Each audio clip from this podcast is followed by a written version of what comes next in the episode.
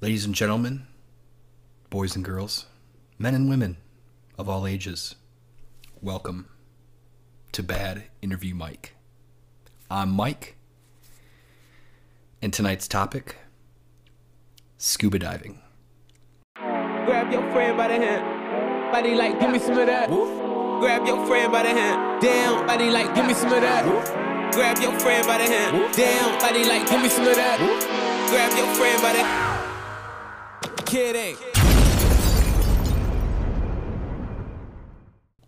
Why would tonight's topic be scuba diving? Well, it's going to be part of a series, that's for sure. This is not going to be the only time we talk scuba. But I want to give you a brief overview of how exactly I ended up doing scuba diving. When I was a young man, there were three books that, when the librarian would ask us, Go grab a book, kids, I would gravitate towards three. The first one was anything about the Red Wings. I had a favorite book in the library.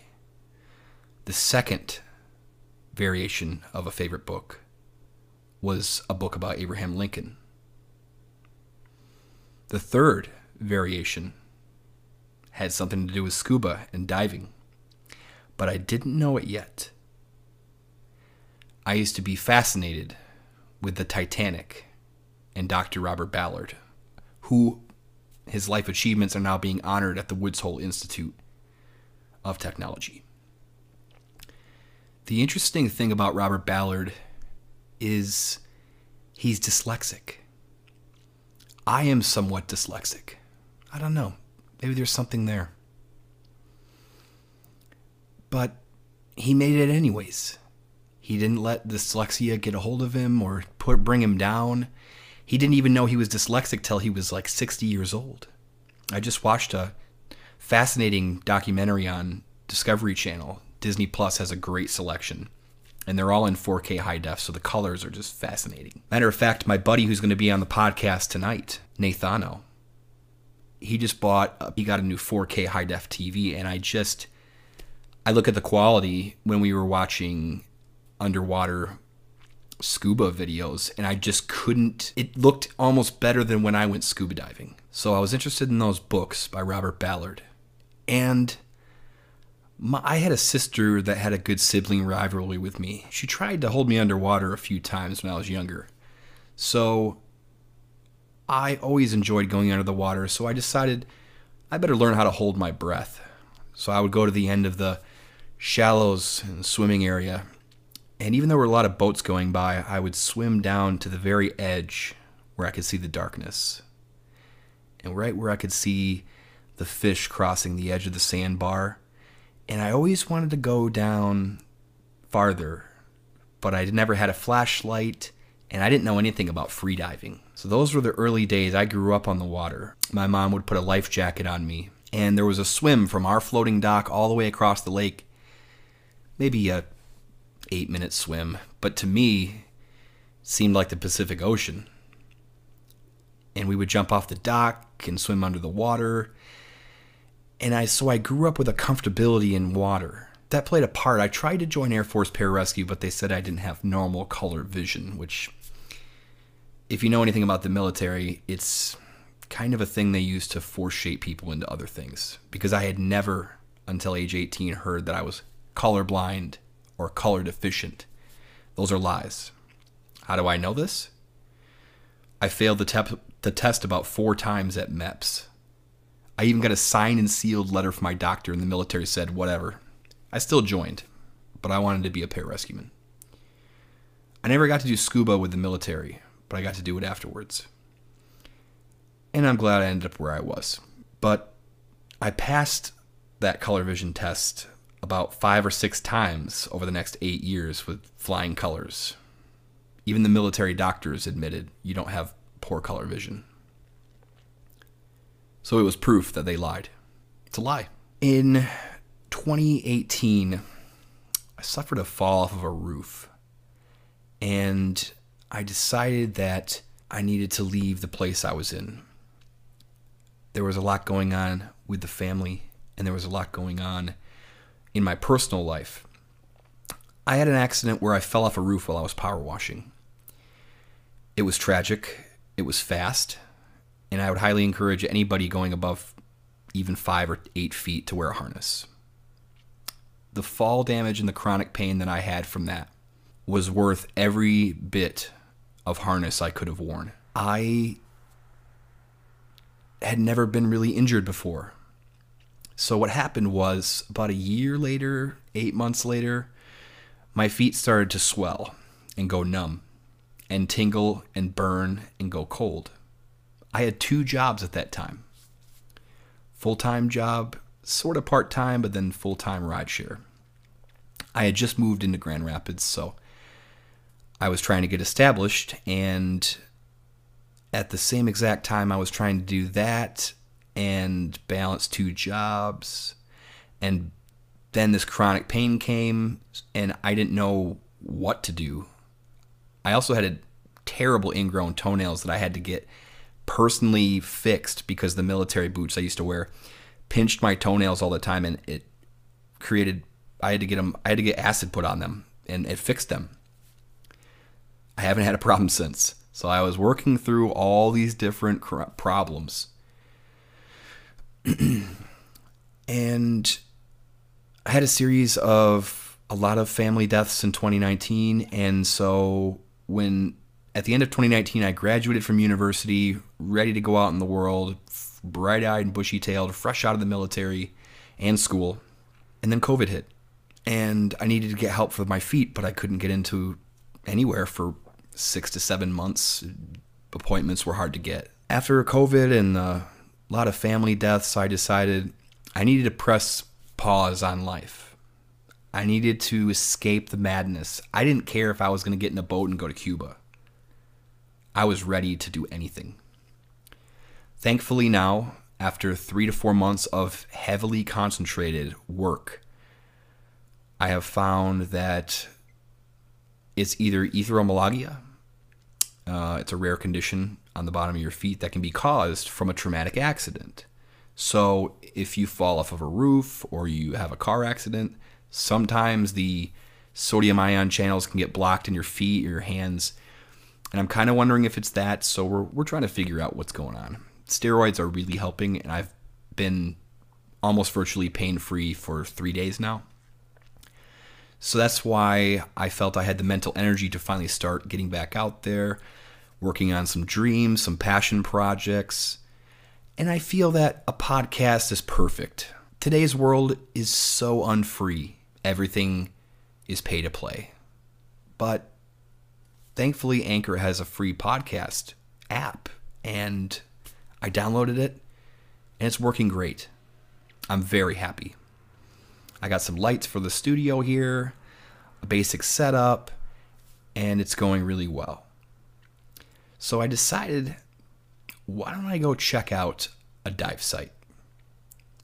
And I didn't even go on this trip because of scuba, I don't think. I wanted to get away to an island somewhere, not too expensive. It's cheaper than Florida. You couldn't go to Florida for 15, 20 days with that amount of money. It, it, you just couldn't. You would need 10 grand or something, or a rent, an expensive rental, unless you're going to live in the Motel 6. You just don't find prices like that. So I wanted to go somewhere nice and quiet. So I did some research for about a year. I found a place called Utila, Honduras. There's a chain of islands off the mainland of Honduras. There's Roatan, where you land on your Delta or United flight. I think it's Delta. And from Roatan, so let's back up here. So Michigan to Chicago, Chicago to Houston, overnight in Houston, flew to Roatan. 21 day trip. I hadn't been on a vacation for a long one for many years, probably since 2017. I went for a week to Florida. Other than that, I've just been grinding on school and battling chronic pain. So I decided that I need to start a podcast. And I think it's easier than writing a book, it's easy to get things out. And when I have ideas, I'll bring them to you guys. I'll record them right here. You guys can go, wow, these are some cool stories. But for this episode, I want to keep it very neutral. I want to stay on topic. So I get to Roatan, and I had never ever been to Mesoamerica before. I'm nervous. I don't realize it until I get off the plane. I find a nice uh, person.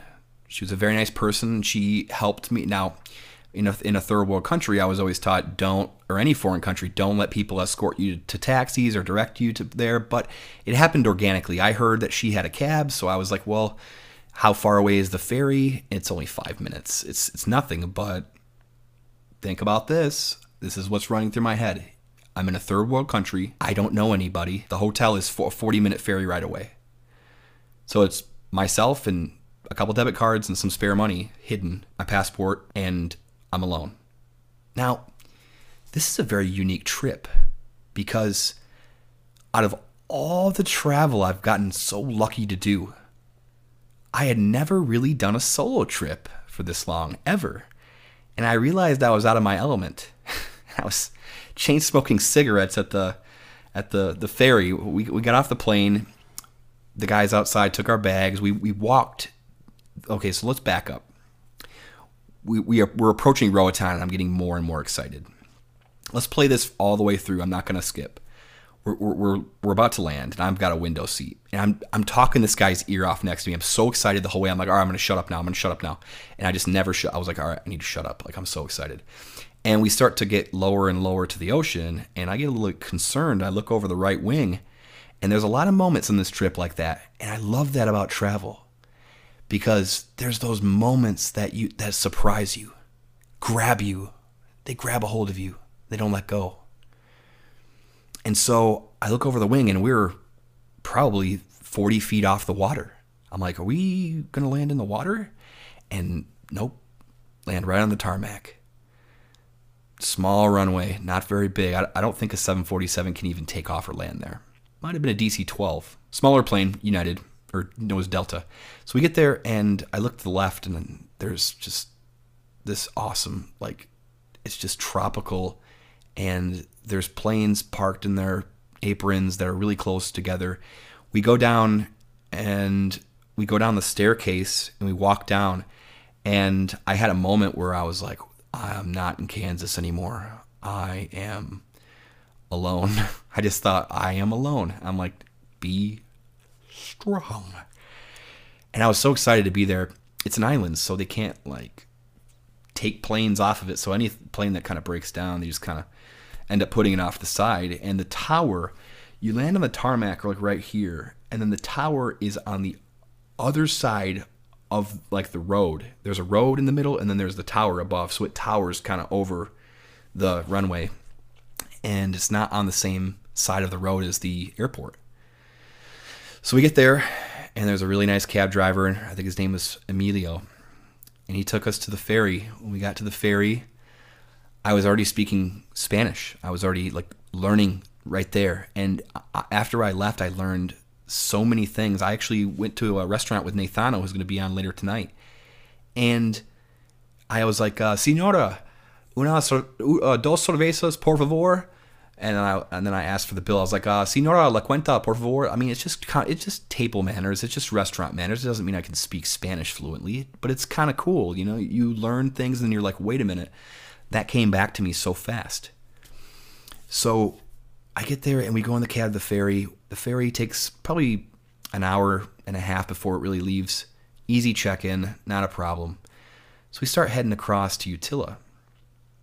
and there's a big giant ship on the left hand side that has probably been sitting there for I don't know 10 years. Maybe it ran aground. I don't know. They just left it there, and so I'm seeing kind of things that just baffle me, or I just ask, "What in the world?" But it's awesome.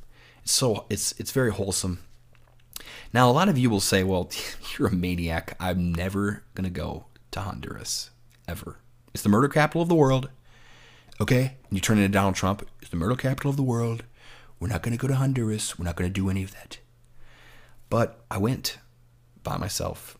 And there's plenty of male and female scuba diving people there on that island. There's plenty of expats. So you have nothing to fear. I'm just letting you know right now. stamp of approval, you have nothing to fear. If you go to Roatan and Utila. Now, if you go to the mainland of Honduras, all bets are off. People get captured, but there's plenty of expats that if you know what you're doing, there's there's people on on, on Utila that travel through Honduras by themselves all the time. You just kind of have to know what to do, and I don't I don't I know that I don't know that, so I I didn't go to the mainland. So we get we're on the ferry.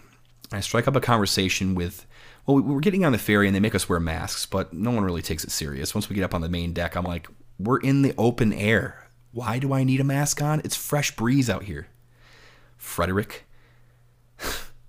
so I take my mask off and kind of just put it on my ear or whatever.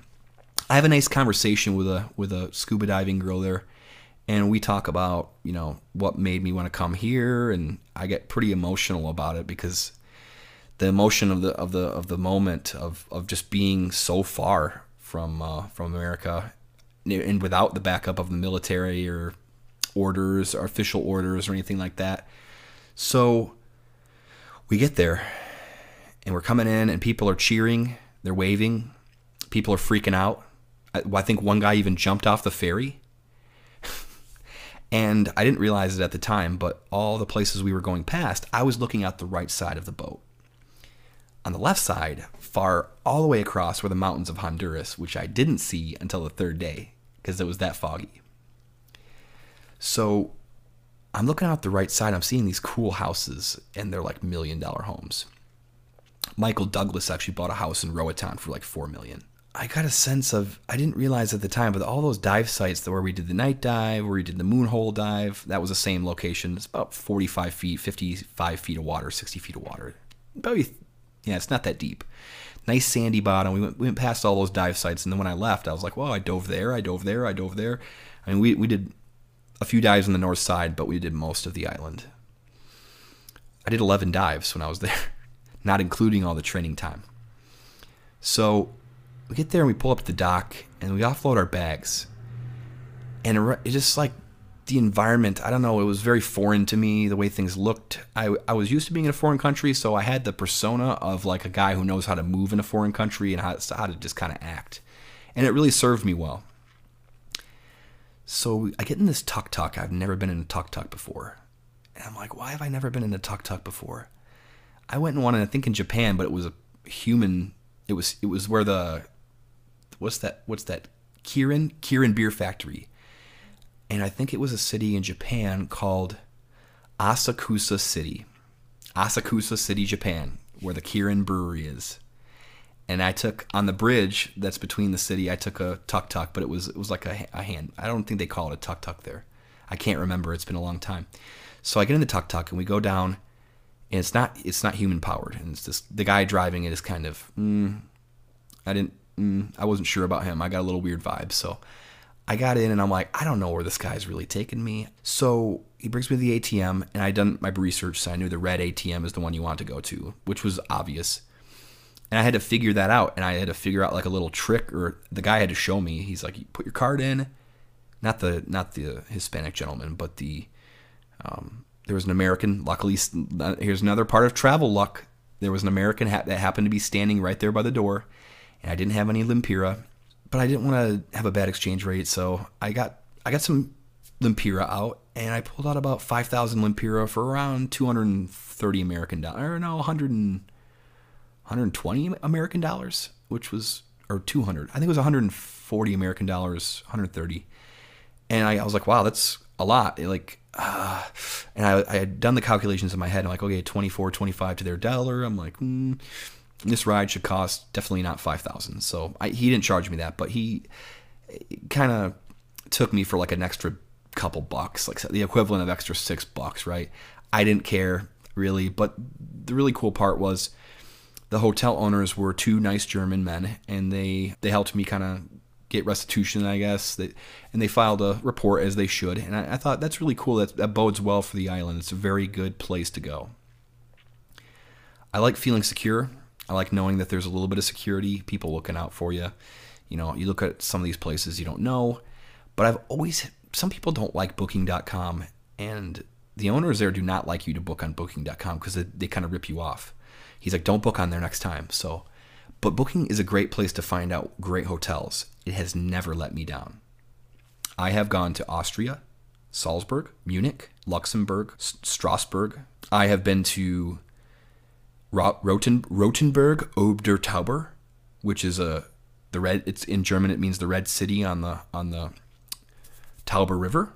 It's the oldest, most well preserved medieval city in all of Germany. So I get there and I get to the hotel. We get settled in, and he's like, "We got a night a night guard. You know, he just keeps an eye on the property. It's very secure. I'd never felt unsafe the entire time I was there, except for the iguanas. They will stalk you in the grass. So I get there, and the first six days, I basically told myself on this trip that it wasn't going to be about women, it wasn't going to be about anything else. It was about finding personal peace in my life and centering myself. And I didn't realize it at the time, but I was gaining new social capital. I no longer wanted to play ice hockey. I no longer wanted to have those memories because I think, you know, for if you play football or baseball, sometimes kids do things because they want to impress their parents or show that uh, you know show off in high school, be be an, a jock, right? You have something to do. But after high school, I kind of lost purpose with ice hockey, and it, it was kind of a sad occasion. So I thought, let's go get some social capital. Let's recenter. Let's check out scuba. My feet are terrible. The pain I had in those feet were unbearable. Think about if your hand, if you slapped your hand from 25 feet on the ground and then walked on your hand for two and a half years. And it started to swell. And then on the bottom it just got red. Like a disgusting type of red on both feet. How would you walk? Would you walk normal? Probably not. So the first six days i basically took a trip recommended by the hotel owner. First place i went was mr buddha. They had this sangria amazing sangria. The owner Mr. Pellman is an amazing, amazing person. This was the best person to see first, besides Dr. John, who is a cultural phenomenon of the 21st century. So, we'll get into doc, we'll get into Dr. John here in a second. Dr. John Patrick McVeigh. So I go to Mr. Buddha and I get this amazing sushi this wahoo ceviche, which is like you dip it and it's got like thin sashimi layers of fish with like spices on them, and you dip that and you put it. It's like sardines, but even better. It was just so good. I had some sangria and I swam in the ocean. It was just so nice, you know, it was so nice. And there was hardly anybody on the island because during COVID, a lot of people left and I don't blame them. You know, a lot of people could had to go other places, and it's it's transient there. A lot of times people will stay there. I mean, but uh, I won't tell you everything about the island. But I'm going to tell you an overview of the story. I took a tour around, and I went to a couple different restaurants. There's a man there who has a restaurant called the Funky Chicken, and he owned a, a restaurant in Thailand for 18 years. So you can imagine how good his food is. It was literally the best Thai food I've ever had in my entire life. It was his food tells a story in the same way that Anthony Bourdain talks about in his used to talk about in his show. His food tells a story. He tells you stories. I'm not going to tell you those stories. You have to go there and see. At that night, I went to go see the doctor. I was like, well, maybe he's got some ideas. You know, he's he's a doctor, so I went to go see Dr. John. You should go see him if you go there. That's all I'll say. I've been sworn to secrecy. I cannot tell you anymore. And there's also an ex NHL hockey player there. He's an older gentleman. He's a free diver, scuba diver. And he's a former goalie. I was like, that's kind of awesome. And so I decided to get a scuba mask on the third or fourth day, but I rented a bike. I rented a red Honda Navi bike. And there's two beaches there. There's the private beach, which is Chepes Beach, and then there's the uh, sorry, there's the public beach, which is Chepes Beach, and then there's the private beach, which is Bando Beach. The prices are completely different. And once I learned how much I was paying, I was like, mm, I think I'm going to just pass on eating at this bar from now on. like, I would get my food and then bring it to the beach instead of, yeah. Probably wasn't allowed to do that, but I did it anyways. I visited pretty much every area of this island. There's a lot of places I still didn't get to go. So I'm just going to overview this real quick. And so the beach there is phenomenal. The palm trees, the sand.